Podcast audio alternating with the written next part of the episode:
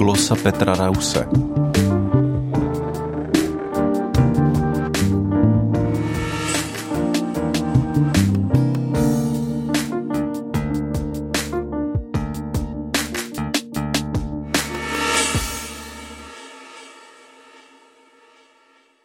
Zemědělci vytáhli traktory a další zemědělské stroje a rozhodli se blokovat pražské komunikace.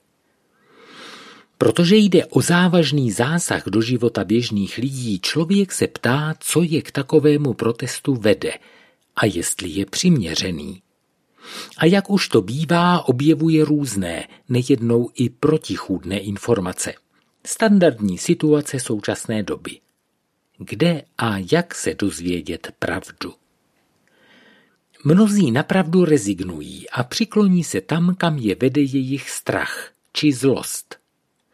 Domnívám se, že jde o nejhorší možné řešení. Rezignovat není třeba, při nejmenším ne tak brzo. A nechat se ovládat strachem či zlobou vede vždycky ke špatným koncům. Dát si s hledáním pravdy trochu práce stojí za to. A nemusíme k tomu mít k dispozici ani žádné utajované informace. Stačí to, co je veřejně známé a na čem se většina zpravodajců zhodne. Nevyřešíme sice všechno, určité pomoci se ale dobereme.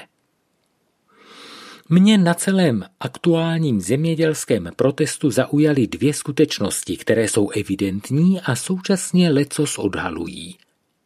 První z nich je tuzemská. Protestují především velké zemědělské podniky. Drobní soukromí zemědělci se k protestu nepřipojili. Zdůvodňují to různě, faktem ale je, že velké podniky hospodaří ve směs na cizí, pronajaté půdě zatímco drobní zemědělci většinou na svém. Někde mezi tím najdeme ještě družstevní zemědělství, které sice o vlastnictví mluví, jak to ale známe z běžné družstevní praxe minulosti, zodpovědnost vlastníků v nich je velmi oslabená, jakkoliv ji občas verbálně silně proklamují. Zkušenost mluví jinak. Kdo hospodaří na svém, má na srdci kvalitu své půdy. Nájemníkovi na ní většinou až tak nezáleží. Vlastník je na kvalitě své půdy závislý. Nájemce může při poklesu výnosů odejít jinam. Ta druhá zajímavá skutečnost má evropský rozměr, protože protesty zemědělců zasáhly celý kontinent. Evropská komise rozhodla v reakci na zemědělské demonstrace mimo jiné i o dvou věcech. Odložila zavedení pravidel, podle kterých by zemědělci museli udržovat určitou plochu půdy ladem a doporučila stáhnout návrh na omezení používání pesticidů a dalších chemických přípravků na ochranu rostlin. Podle mého názoru katastrofální rozhodnutí. Podle odborníků, a teď myslím například na Johana Rockströma ze Stockholmské univerzity, ale i na řadu jiných, představuje největší ohrožení života na naší planetě úbytek biodiverzity, ztráta biologických druhů. Jednu z klíčových rolí hraje v tomto procesu právě používání pesticidů.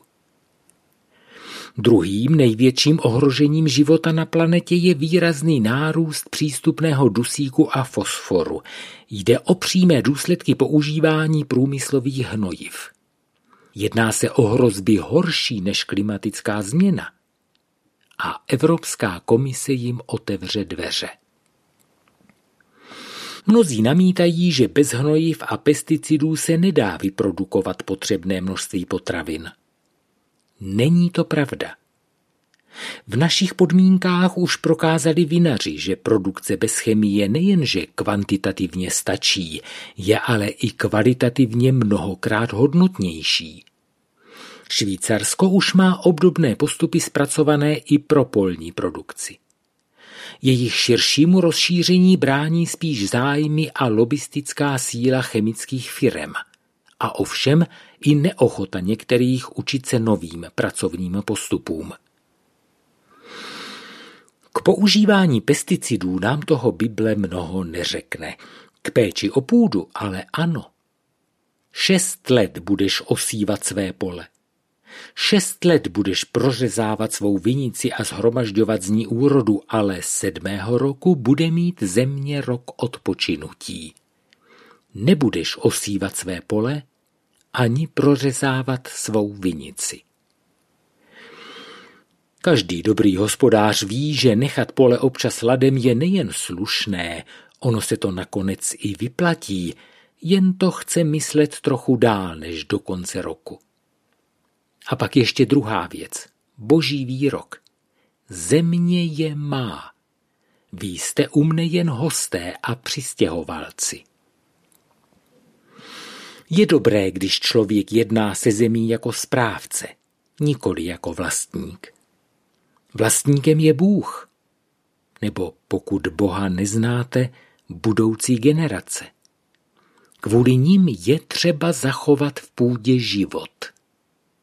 Už jsme ho skoro zničili. Pokud toto dílo zkázy dokonáme, dožijeme se mnohem horších věcí, než jaké nám způsobí klimatická změna.